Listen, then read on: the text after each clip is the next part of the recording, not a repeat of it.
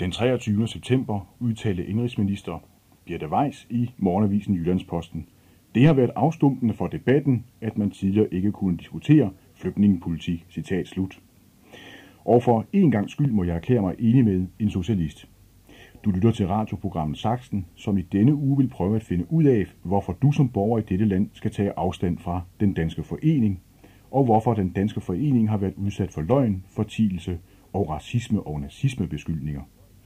Gustav Winkler lagde i dag ud med nummeret gennem et lille smil til det bliver gråvejr, og hermed byder jeg så velkommen til ugens gæst, som er formand for den danske forening, Ole Hasselbalg. Tak. Mit navn er Carsten Lund. Lørdag den 2. december 1995 bringer morgenavisen Jyllandsposten følgende citat begynd.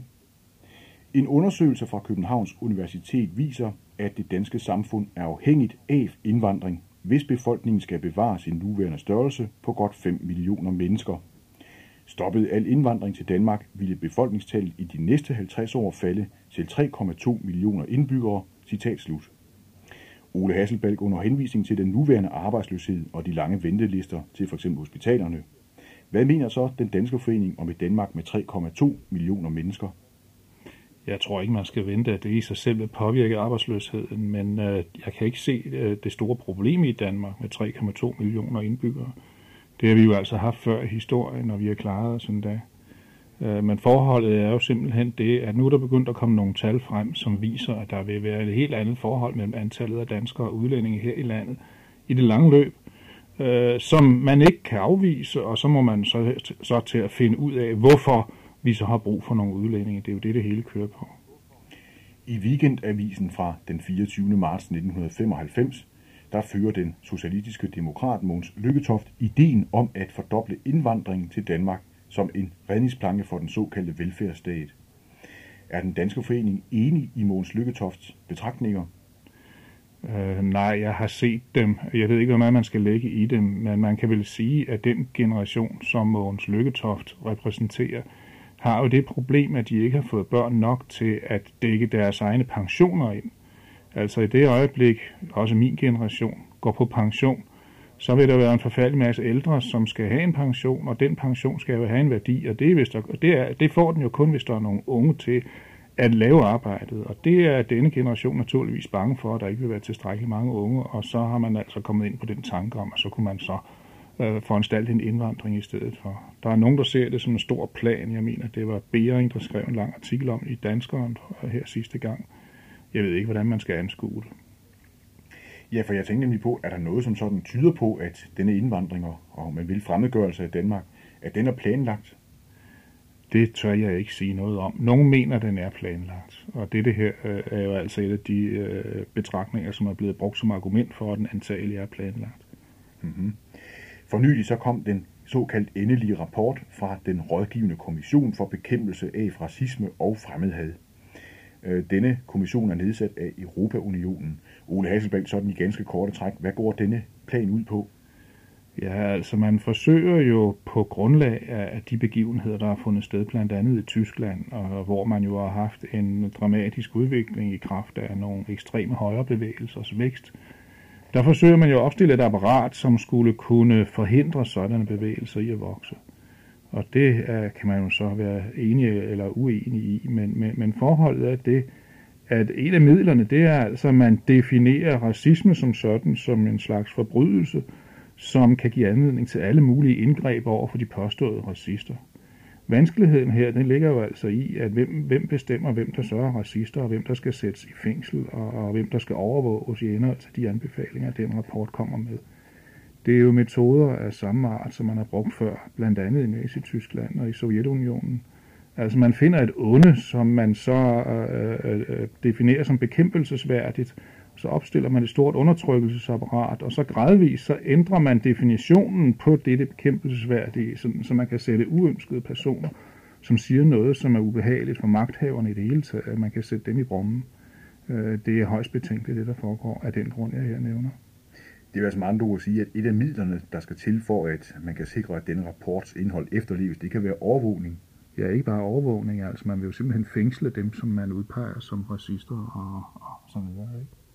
Men problemet er, hvem skal bestemme, hvem det er. Det er jo deri, det, er jo deri, det farlige ligger med sådan noget. så kunne jeg næsten godt tænke mig at komme med et lille sidespørgsmål. Øh, er der da racisme sådan generelt i Europa? Ja, det er der muligvis nogle steder. Ja, altså det øh, har jeg ikke set, der er i Danmark. Øh, altså der er nogen, der postulerer racisme, men det er jo fordi, de giver øh, begrebet racisme et andet indhold, end det egentlig har. Racisme, det er opfattelsen af, øh, at der skal gøres forskel på folk efter deres biologiske oprindelse. Øh, det er racisme. Det er ikke racisme at mene for eksempel, at Danmark skal ikke være indvandringsland, blot fordi der er en generation, der har fået for få børn og derfor vil have en værdi ud af deres pensioner. Det har ikke noget som helst med racisme at gøre. I sensommeren 1995 der blev vi danskere så vidne til en kampagne, der bærer navnet Global Generation. Ole Hasselberg, hvem henvender kampagnen sig til, og hvad er formålet med den samme? Ja, sådan som jeg forstår det, så er det jo en kampagne, som er lavet for offentlige midler med henblik på at i gåsøjne opdrage skoleungdommen til øh, at, at, at, at vende sig mod det, man kalder racisme og fremmedhad. Øh, altså det, som i, der i princippet ikke er ret meget af i dette land.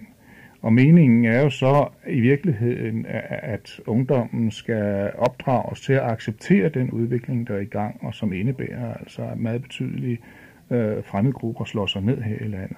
Det er det, der er sigtet med denne kampagne. Forfatterne til Global Generation angiver, at de har lavet sig inspirere af nationalsocialisten Josef Goebbels. Forfatterne betegner Goebbels som en genial reklamemand. Mener den danske forening på den baggrund, at Global Generation er at sammenligne med nazipropaganda, blot med omvendt fortegn? Jamen altså forholdet er det, at de jo selv i deres materiale, deres oplæg, har sagt, at det er sådan set nazipropagandametoder, de bruger, men med omvendt fortegn, altså i modsat retning. Og der må jeg, må jeg jo nok sige, at i et frit samfund og i et anstændigt samfund, som det danske gerne skulle være, så er det jo uhørt, at man overhovedet bruger sådanne metoder, fordi Goebbels metoder var jo illoyale. Det var jo løgn, han brugte. Det var manipulation, fortielser osv. Øh, farvelægning, appel til folks følelser frem for til deres eftertanke. Og det er jo en skandale, at man investerer offentlige øh, midler i en kampagne, som bygger på, på, på anvendelse af sådanne metoder. Det kan overhovedet kun foregå, fordi folk i almindelighed nok ikke er klar over, hvad det egentlig er, der foregår. Men har du så noget tal på, hvad denne kampagne den koster? Jeg har hørt et tal på 12 millioner, men jeg skal ikke kunne sige, om det er det eller et andet tal. Men det er i hvert fald meget betydeligt beløb, fordi de reklamefolk, der står bag, de har lavet et kæmpestort arbejde, og reklamefolk er altså ikke dyre at holde i gang. Hvortil kommer alt det, der sættes i gang ude omkring i landet med henblik på altså at, at og, og, og skrue skolebørnenes øh, forstand ind i, i lige netop den skabelon, man vil gerne have dem til at sidde i, i, i henhold til den kampagne. Ved du, hvem der har bevilget disse penge til denne kampagne? Ja, det er jo meget bekendt Folketinget. Og ved du så, hvem der betaler for den? Ja, det gør du og jeg, og vi alle sammen jo simpelthen. Ikke? Aha. Men som sagt, jeg tror ikke, at øh, børnenes forældre er klar over, hvad der egentlig foregår, og hvor groft det egentlig er. Det tror jeg ikke, fordi så vil der jo opstå et ramaskrig. Mener du så, at den, om jeg så må sige, etablerede del af vores danske presse, den har behandlet øh, denne Global Generation i, i alsidighedens navn? Det ved jeg ikke. Jeg synes ikke, at den etablerede presse har fat i uhederligheden i de metoder, der bruges. Øh, det er jo dog opsigtsvækkende, at man nu kan gå direkte ud og bekende sig til anvendelse af nazipropagandametoder, selvom det er med modsat foretegn. Altså det her med, at målet hellig og midlet, det er jo noget, som vi øh, traditionelt ikke har synes øh, øh, var, var en acceptabel tankegang, men den er altså så pludselig blevet acceptabel her. Altså målet helliger selv anvendelse af det middel, der ligger i brug af nazipropagandametoder. Det er jo vildest talt opsigtsvækkende. Ja, og mens vi lige hviler stemmerne lidt, så kan vi lige komme i selskab med gruppen Sybidur i nummeret Askepot. Jeg er et forhåbentlig hyggeligt genhør med gruppen Sybidur i nummeret Askepot. I januar 1994 der udpegede den socialistiske demokrat og statsminister Poul Nyrup Rasmussen Peter Seberg til formand for nævnet for etnisk ligestilling. Poul Nyrup Rasmussen sagde, citat begynd, Peter Seberg står for en humanisme, et livssyn, en menneskelighed og en forståelse for forskellige etniske gruppers vilkår, kultur og udgangspunkter, som gør, at vi glæder os over hans ja til tilbuddet, citat slut. I den danske forenings medlemsblad, som hedder Danskeren, det drejer sig om nummer 4 fra 1994. Der sætter den danske forening spørgsmålstegn ved Peter Sebergs humanisme, ved hans livssyn og hans menneskelighed. Hvorfor gør den danske forening det? må jeg sige, det var jo ikke foreningen som sådan, så vidt jeg husker, der gjorde det. Det var en tidligere modstandsmand, øh, Niels Ebbe Lundholt, som øh, skrev blandt andet til ministeren og gjorde opmærksom på, at Seberg har en fortid som nazikollaboratør. Han arbejdede i, i, i, i efter folkestrækken 1943, tog han til Tyskland som frivillig medarbejder i Goebbels propaganda foretagende nede i UFA-studierne i Berlin, hvor han altså medvirkede til at fremstille nazipropagandafilm. Og det faldt øh, vores gamle folk i meget betydelig grad for brystet, det der. Øh, man kan måske nok sige, at man skal selvfølgelig tilgive, men lige frem og, og sætte en person med, med en sådan baggrund og en sådan, skal vi sige, øh, Øh, forståelse for, hvad der foregår her i verden ind på en sådan position nu, det fandt man var meget lidet passende. Og udover at have fremstillet nazipropagandafilm, så har humanisten Peter Seberg også udtalt sin uforbeholdende sympati for den ekstremt venstreorienterede tyske terroristgruppe, der hedder Bader Meinhof. Det gjorde Peter Seberg i BT den 19. maj 1975. Men øh, har den danske forening så nogen erfaring med, om Poul Nyrup Rasmussen var klar over hele omfanget af Peter Sebergs humanisme og, og livssyn, da udnævnelsen fandt sted af Peter Seberg? Det kan vi ikke vide noget om, men det sandsynlige er, at man overhovedet ikke har sat sig ind i øh, noget som helst, hvad, det, hvad, hvad, hvad den person angår. Altså det almindelige billede i dag, det er, at hvis en person præsenterer sig for eksempel som antinazistisk, eller antiracistisk, eller antifremmedhalsk, så tager man det uden videre for gode varer, og, og, og, og så kan den pågældende komme ind i varmen og opnå næsten hvad som helst. Og Peter Seberg har jo et navn som forfatter, og man har selvfølgelig været glad for at få sådan en mand, man så må sige, ind i folden, og, og derfor har man antageligt ikke overvejet det nærmere. Jeg vil tro, at politiets efterretningstjeneste naturligvis kender Sebergs fortid, øh, men øh, øh, jeg tror ikke, at der har været nogen mulighed for at gøre noget gældende i relation til statsministeren i en sådan sammenhæng. Jeg tror simpelthen, man tager de folk, der melder sig, hvis de bare siger de rigtige ting. Og så kan jeg så komme med en af mine efterhånden berømte lytteoplysninger. Det er således, at den 29. juli i 1994, der blev formændene for Dansk Folkeoplysningssamråd, Kommunernes Landsforening, Amtsrådsforeningen, LO og Dansk Arbejdsgiverforening orienteret med hensyn til Peter Sebergs fortid øh, i tilbage i 1944. Jeg kan jo sige altså, at flere af dem forstår jeg på Lundholdt, der har slet ikke svaret ham. Øh, men LO skyndte sig at skrive til Niels Ebbe Lundholdt, at øh, Seberg var personligt udpeget af ministeren. LO øh, ville altså ikke vikles ind i den affære der. Nej, det forstår man nok godt. Men øh, i hvert fald bag Kulturhistorisk Fondsarkiv, der gemmer personen Frede Farman Rasmussen fra Aarhus sig. Frede Farman Rasmussen påstår jo, at han er nazijæger. Øh, Ole Hasselberg, ved du, om han har en baggrund, der berettiger ham til en sådan profession? Jamen altså, det er der så mange, der påstår, og han har jo den specielle baggrund, at han var jo, øh, hævdes det, 20 år hos nynazisterne øh, øh, i, i, i samvirke med dem. Han har lavet væsentlige ting for dem til syneladende. Øh, og så har han så bagefter nu hævdet, at han var der øh, kun som en slags muldvarp hos nynazisterne, og at han altså af, var der for at afsløre dem nu. Øh, det kan man så tro på eller lade være. Altså man kan jo have sine tanker. Og lige her i forlængelse af, vil jeg lige til mig at komme med endnu en lytteoplysning. Fordi det er således, at Peter Seberg og Frede Farman Rasmussen er ingenlunde de første med en nazifortid, muldvarp eller ej. I 1977 der kunne journalist ved Ekstrabladet, Erik Horst berette, at den daværende leder af Socialistisk Folkeparti og nuværende medlem af samme, Gert Petersen, i sine yngre dage var medlem af Danmarks Nationalsocialistiske Ungdom. Men det er jo igen karakteristiske eksempler, det, det her. Hvis man øh, springer ud og siger nu, det, som medierne gerne vil have, så bliver man præsenteret som det, man gerne vil. Og, og kritiske røster bliver søgt bragt til tavshed på forskellige måder. Det, sådan er det jo. Jo, Ole Hasselbalg, det her med, at kritiske røster forsøges på forskellige måder øh, og metoder og bringes til tavshed, har du noget bud på, hvorfor det forholder sig sådan? Nej, men i relation til Fred Farmand ved både du og jeg jo også, at sådan en som Jacques Blum er blevet bragt til tavshed. Han kom meget tæt på Fred Farmand, og efter sine øh, beskyldte han ham simpelthen for at, at, at, at, at bedrage ham, altså Jacques Blum, og så fik Jacques Blum jo en en jurysag på halsen, som blev så omfattende, så, så Jacques Blum jo altså nu i hvert fald er bragt til tavshed og har nok at gøre med at tage sig af sin injuriesag. Hvor en person som Frede Farmand, der annoncerer i, i, i pressen med, at han ingen penge har, kan få penge til sådan en sag, det kan man så undre sig over. Men der er jo så meget, man kan undre sig over. Ja, og mens vi er ved unge, håbefulde socialister, så kan jeg fortælle, at i begyndelsen af september 1994, der førte Dansk Socialdemokratisk Ungdom på Fyn en kampagne mod nazisme, fremmedhed og racisme, og havde som led heri fremstillet nogle chikanepostkort, i hvilke du, Ole Hasselbalg, øh, karakteriseres som fremmedhader. Hvordan gik det så med den kampagne? Ja, den måtte de jo trække i sig igen. Men nu vil jeg lige sige, ja, øh, de der øh, såkaldte socialdemokratiske ungdom på Fyn, altså dem er jeg ikke så sikker på, at de egentlig falder ind i, i, i det normale billede af en DSU. Jeg har været ude øh, af forskellige steder hos DSU øh, til diskussionsaftener, hvor vi har diskuteret på store offentlige møder, og dem, jeg har truffet, har altså normalt optrådt hederligt og ordentligt.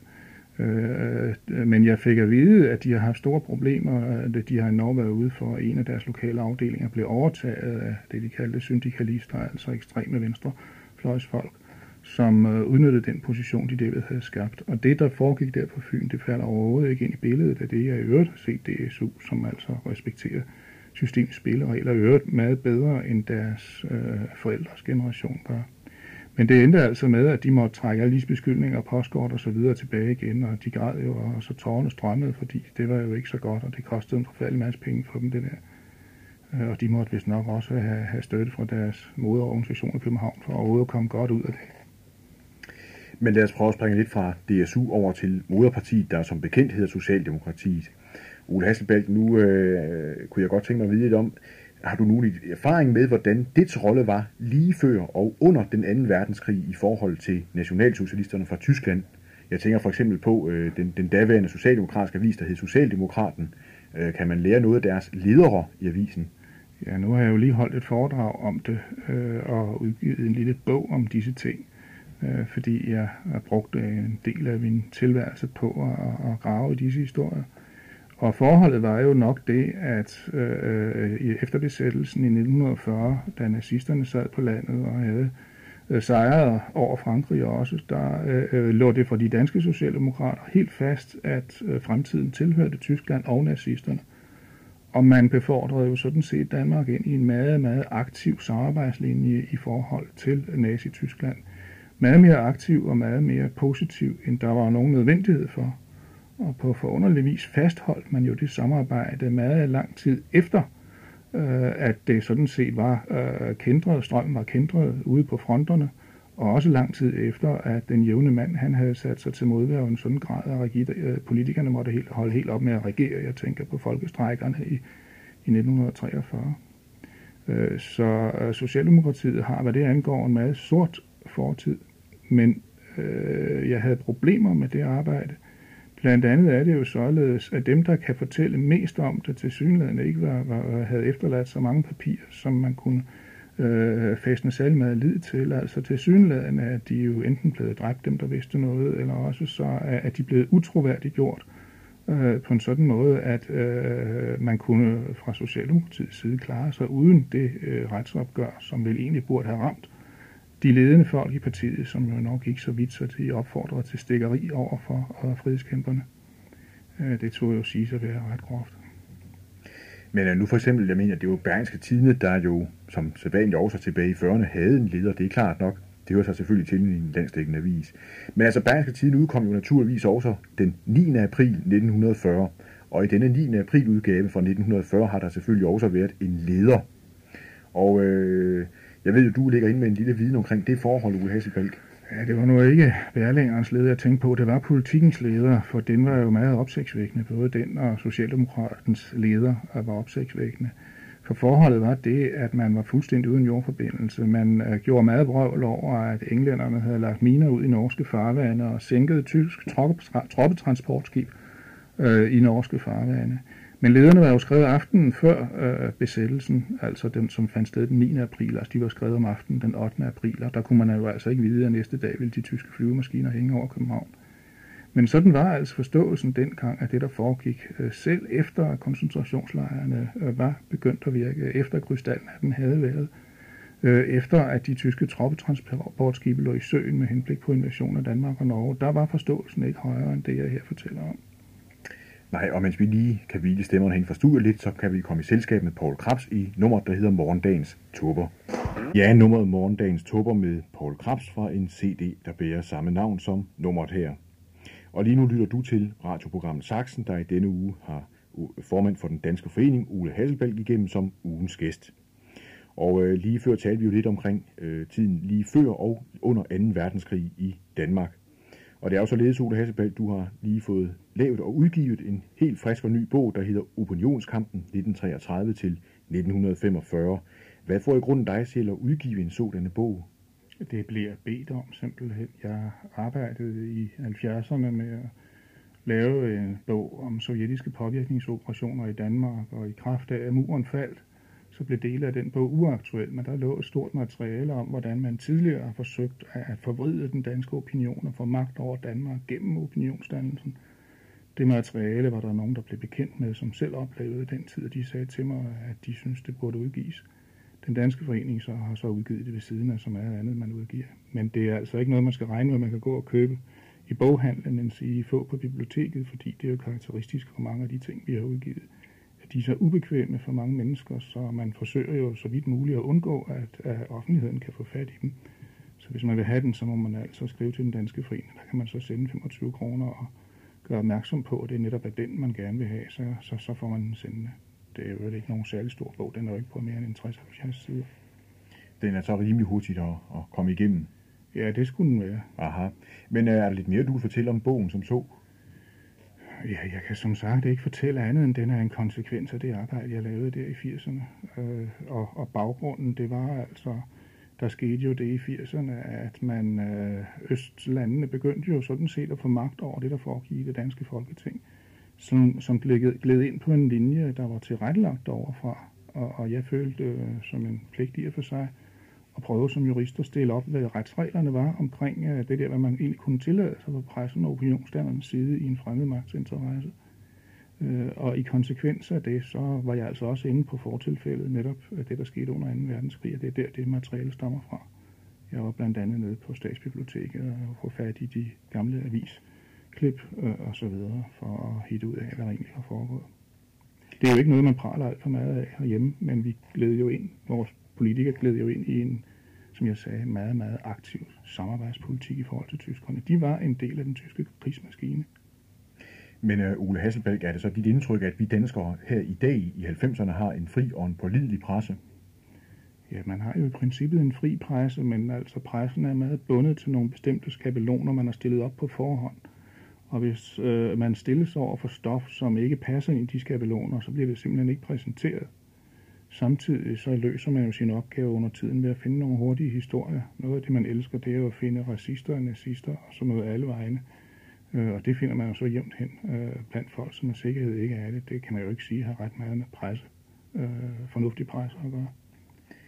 Men altså, når nu den danske presse, i hvert fald når talen falder på, som du selv nævner, så sådan noget som nazisme og racisme, og øh, på Europaunionen og på Danmarks øh, økonomiske situation.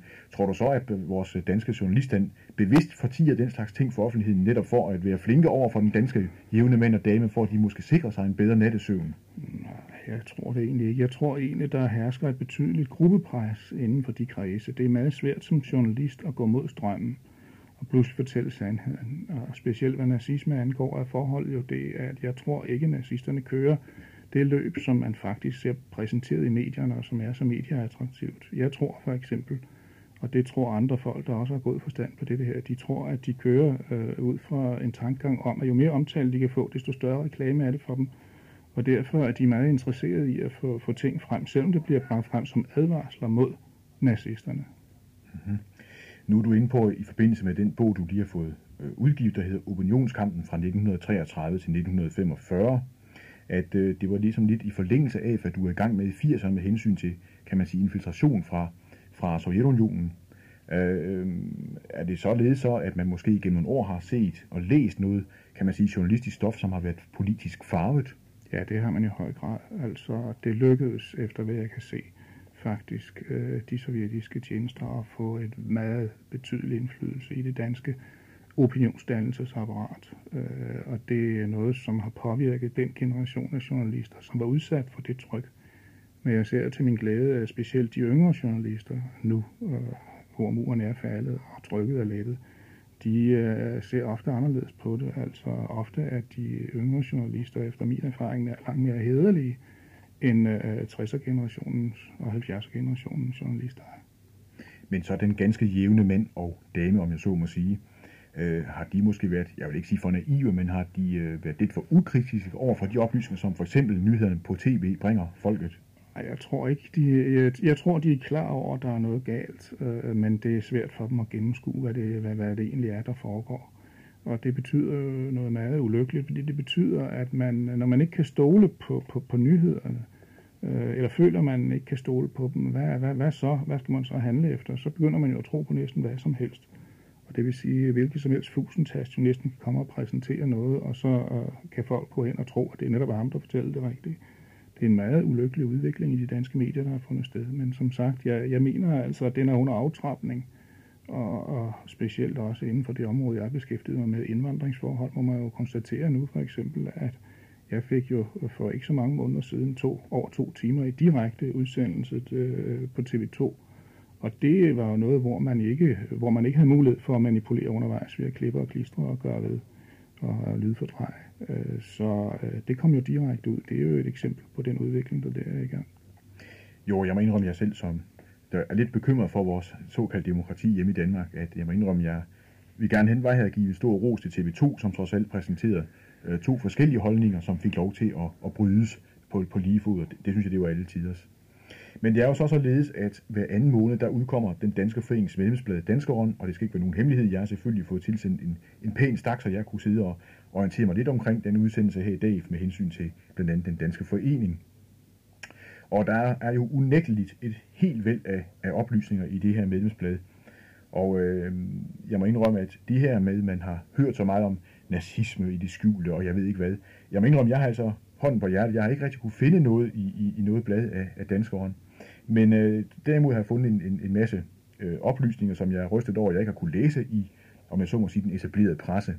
Og derfor vil jeg gerne vide, Ole Hasselbæk, sender den danske forening jeres medlemsblad til pressen og landets politikere Ja, det gør vi. Øh, hele Folketinget får den og, og får det, og øh, der er vist kun 20 eller 21, der har afvist at modtage det. Og det er jo karakteristisk af disse folk. De vil jo godt sidde, sidde med det i skuffen og se, hvad vi nu har fundet frem.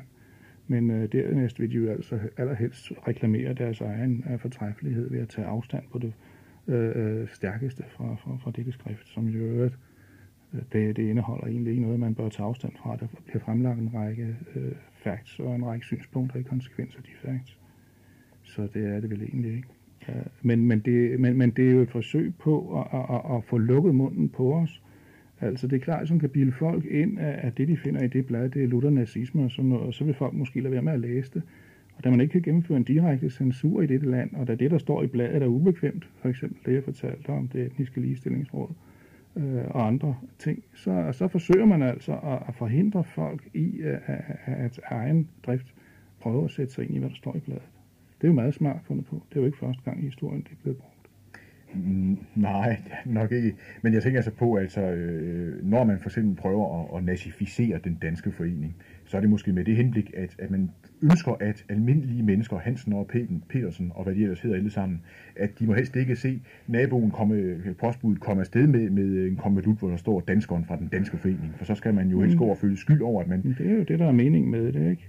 Men det, det morsomme ved det, det er, at den mand, der har stået for fordelingen af bladet til øh, Folketinget og til pressen, øh, blandt andet den store øh, landstækkende presse, det er en mand, som øh, kommer fra studenternes efterretningstjeneste, altså øh, en af modstandsorganisationerne på besættelsestiden, som havnede i tysk KZ-lejr for det, han lavede. Øh, han er meget højt øh, anerkendt for, det, for, for sin indsats i de år. Øh, og han går altså omhyggeligt og bærer danskeren rundt de steder, og så skal han høre på, at der sidder nogle fjollede folk og fortæller, at det er bare nazisme. Øh, men det viser jo kun noget om kvaliteten hos de mennesker, som øh, prøver at sende sådan noget i omløb. Det er jo ikke de mest tænksomme typer, desværre, i, i dette samfund, der har magten. Nej, nu kan jeg så godt tænke mig at stille dig også et måske lidt for personligt spørgsmål, men alligevel, Ulle Hasberg, jeg våger det i nøje. Når man nu som dig har været med i den her forening som formand i temmelig mange år, Øh, hvordan har du det så med, at øh, du for eksempel tit direkte som indirekte er blevet omtalt som værende nazist, og du har forbindelse med nazisterne i alle afkroge? Hvordan har du det indtalt med det?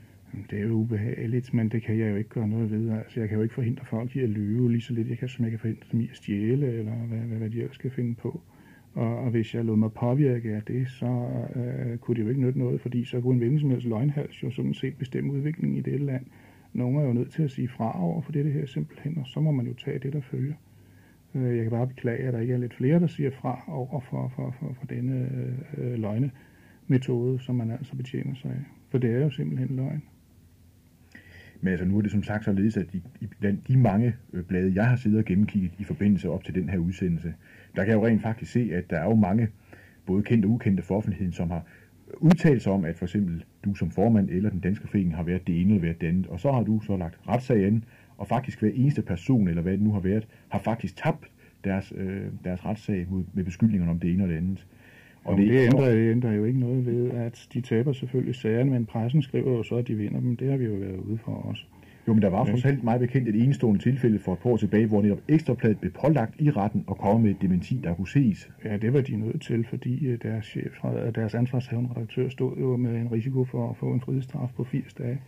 Han havde, man havde jo simpelthen fordrejet resultatet af en sådan dom. Øh, så man var nødt til at vedgå, at man havde simpelthen opdigtet, at jeg havde tabt øh, en sådan sag.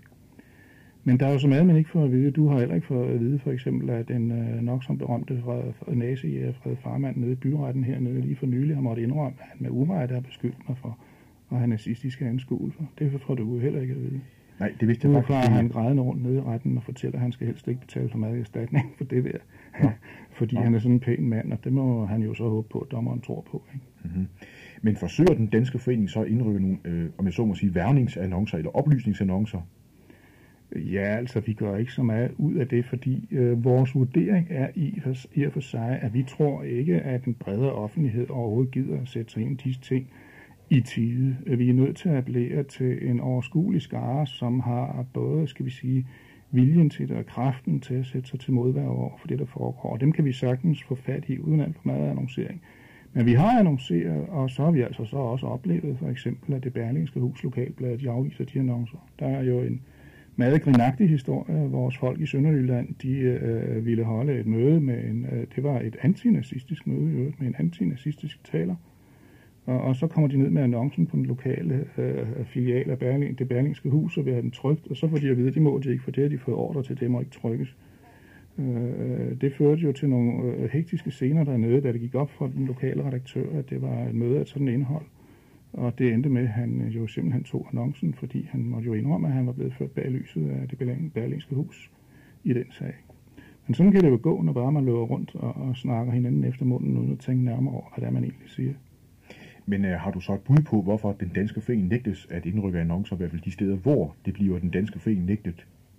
Ja, det er jo simpelthen fordi, øh, øh, at man eftersnakker hinanden, ikke? og det vil sige, at der sidder nogen der, der skal gøre sig selv heldige ved at lade som om, det er noget rigtigt alt det snakker om, og det er nogen sidste i den danske forening. Altså, men det, det sørgelige er jo, det er altså et stort bladhus, og, og de burde jo dog efterprøve i hvert fald, hvad der, der foregår. I stedet for kommer de på modpartens side, og i Sønderborg-sagen, der kom de lige frem på nynazisternes side, i, i bare forhibelse på at fremstille sig som antinazister de folk er jo ikke værdige til at sidde og have med nyhedsformidling at gøre. De burde jo fyres fra deres job simpelthen. Nu skal jeg så skynde mig at sige, Ole Asbald, før næste spørgsmål, at jeg ved i hvert fælde, at hovedbiblioteket i Aarhus, øh, der kan man også gå ned og kigge i medlemsbladet, der hedder Danskeren fra den Danske Forening. Men ellers, hvordan har landets biblioteker det sådan mere generelt med, over for, øh, for medlemsbladet? Ja, der er et par hundrede biblioteksvæsener, altså bibli- øh, kommunale biblioteksvæsener, og der er vel kun omkring 20-25 stykker, der er i stand til at, at præsentere læserne for danskeren. Og bestiller man det øh, bogmateriale, vi har udgivet, så øh, kan man jo heller ikke få det, altså sådan uden videre. Nogle steder kan man godt, men der er mange steder, man kan blive ved med bestille uden at få det. Fordi der sidder altså en bibliotekar, der er så dum, så hun mener, hun kan gøre sig i særlig grad fortræffelig ved at chikanere en sådan og det pussy er, at altså det, der kunne blive bestilt, det var altså for eksempel sådan en bog som den min der.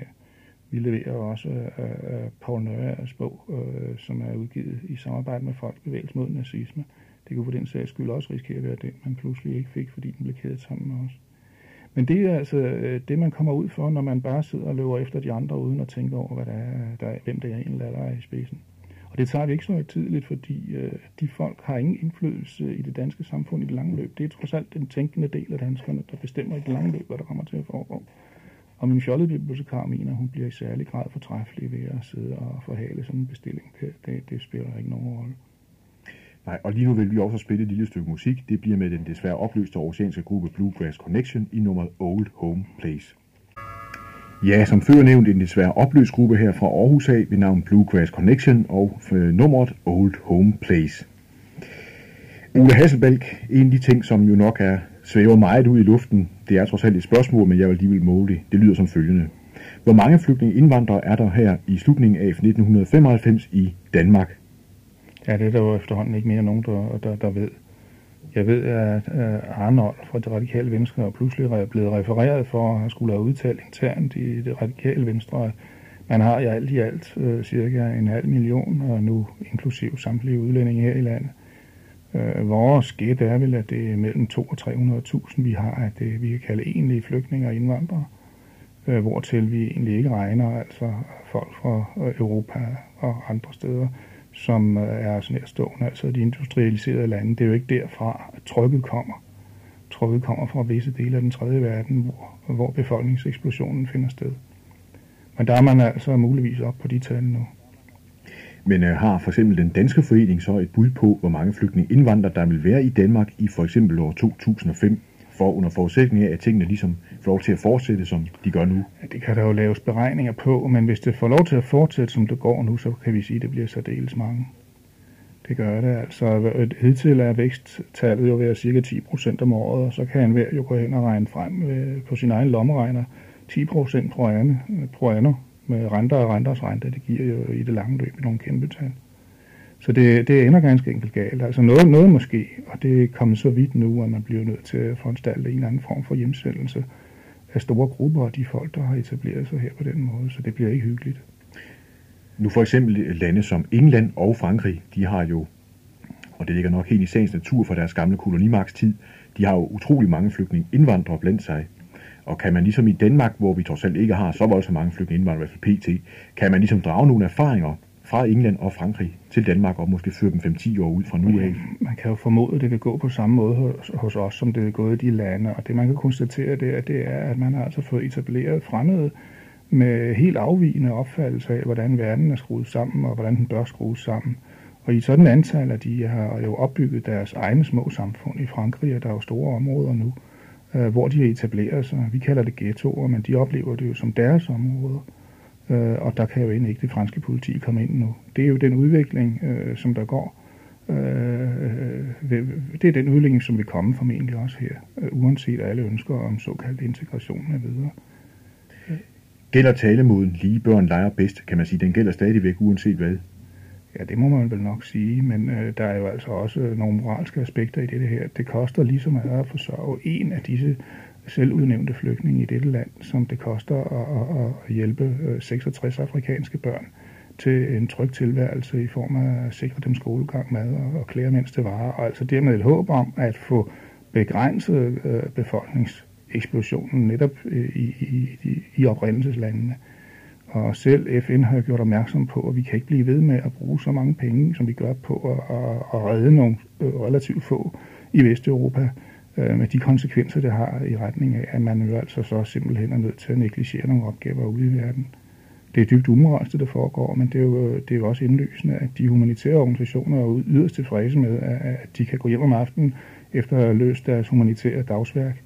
Øh, De behøver ikke skulle øh, ud og rejse på den konto. Det er jo meget praktisk for dem og for kunderne heroppe. Så der er stærke kræfter, der trækker øh, for at lade det her mølle fortsætte. I hvert fald så kan jeg fortælle lytterne om, at på en af de pjæser, jeg også har set fra den danske forening af, der står der rent faktisk, at der lige nu dør 50.000 mennesker rundt omkring øh, på hele jorden, hver eneste dag af sult og tørst og nød. Ja, det er konsekvensen, det der foregår. Men så. de sidder jo altså ikke og kan ikke placere sig for vores øjne, og dermed øh, så er politikerne vel det dybest set temmelig ligeglade med dem. Men nu nævnte du før en politiker, som hedder Elisabeth Arnold, som for øvrigt har valgsted her i Aarhus.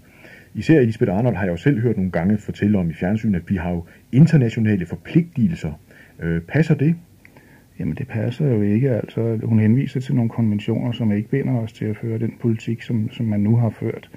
Men det er, politikerne jo har fået sat i hovedet, og de gider altså ikke bruge tid på at sætte sig ind i, hvad der egentlig står i disse konventioner. Det følger ikke af disse konventioner, at vi skal ødelægge vores eget samfund på den måde. Øh, derimod kan man sige, at der ligger øh, en mellemfolkelig forpligtelse til at handle på den måde, at der kommer den størst mulige øh, øh, øh, skal vi sige, hjælp ud af de penge, som kan investeres i hjælp. Og det sker altså ved at investere i de pågældende hjemlande.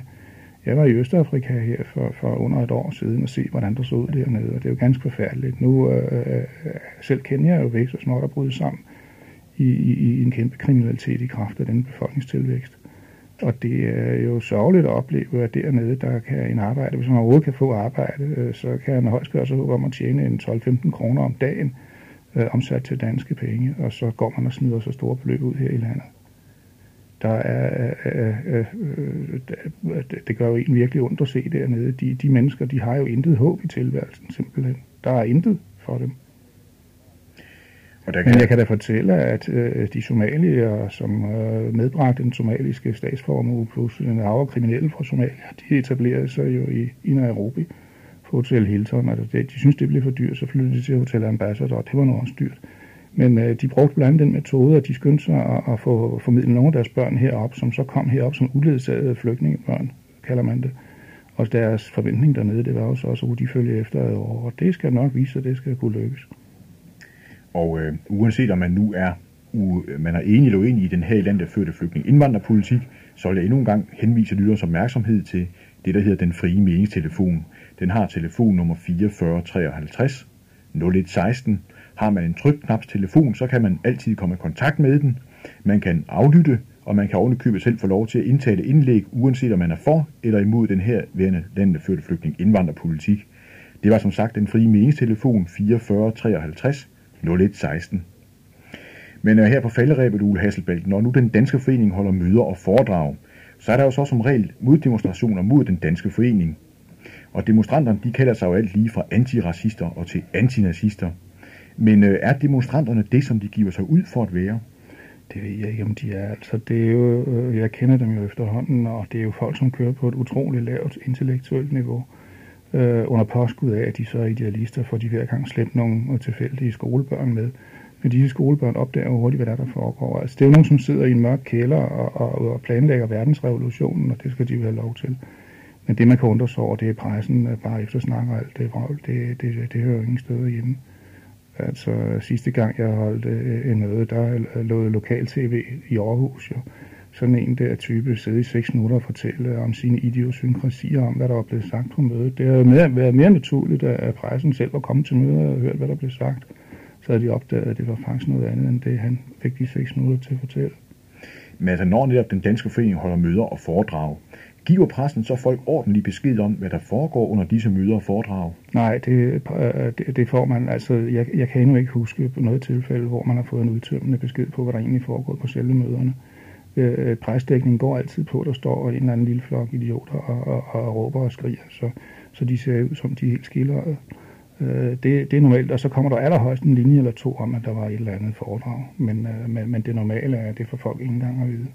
Men altså Ole Hasselbæk, når der så for eksempel holdes foredrag i den danske forening, øh, hvad kan det være for nogle foredragsholdere, og hvad kan det være for nogle emner, det er alle typer af emner, og alle mulige foredragsholdere. Vi har jo nok haft en, en muslimsk imam til at holde foredrag om islam, øh, men det får folk jo heller ikke at vide igennem pressedækningen. Vi har flere gange haft en foredragsholder, som var med til at stifte folkebevægelsen mod nazisme. Så har vi selvfølgelig også haft Søren Krav, Jesper Langballe og andre øh, til at tale om nationale anlægner. Det er altså meget bredt spekter, øh, vi har foredragsholdere. Men mange foredragsholdere tør jo simpelthen ikke møde op, fordi de bliver svinet til for det værste, hvis de kommer. Ikke? Øh, så tør de jo simpelthen ikke møde op. På den måde kan man sige, at vi får skilt forne fra bukkene, fordi vi finder jo ud af, hvem det er, der er i stand til at argumentere deres mening, og som ydermere er villige til at lægge ryg til. Og det er jo de mennesker, som der er brug for i dette samfund. Det er jo ikke alle medløbertyperne. Ole Hasselbalg, hvis der nu er nogen blandt lytterne, som ønsker for eksempel at modtage et øh, gratis nummer af et medlemsblad, der hedder Danskeren, Øh, hvor kan de så henvende sig? Så kan de henvende sig på vores telefon. Det er 86 13 24 01. Jeg gentager det om 5 sekunder. Men øh, der står der en telefonsvar, og så er der telefonkontortid to gange om ugen. Øh, men der kan man altså så indtale sin rekvisition, om så at sige. Det koster kun 100 kroner at være medlem. Hvis man vil have bladet, koster det 125 kroner. Man kan altså få det øh, øh, en prøvesmag på det ved at bestille det der. Det er som sagt telefon 86 13 24 01 8 61322401. Og tiden er desværre så småt ved at være gået, så jeg vil gerne sige tak til dig, Ole Hasselbæk, fordi du var så venlig at medvirke i radioprogrammet Saxen. Tak skal du have.